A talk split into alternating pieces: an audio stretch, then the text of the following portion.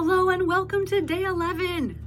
I'm so happy that you're here. So, we've talked about peace. We're going to talk about it a lot. But before we talked about finding peace within and letting it expand, today we're going to talk about choosing peace.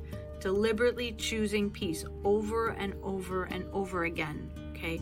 Letting peace be the dominant sense of being. This is a new habit that we're creating. From this place where we choose peace, we can just live from peace, okay? Live from peace. I am peace. Try, like, if you need a little mantra for yourself, I am peace. I am choosing peace. Bring yourself back to choosing peace throughout the day. Do it tomorrow too. Do it every day.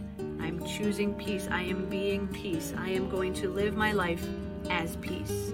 How would peace handle this? Okay?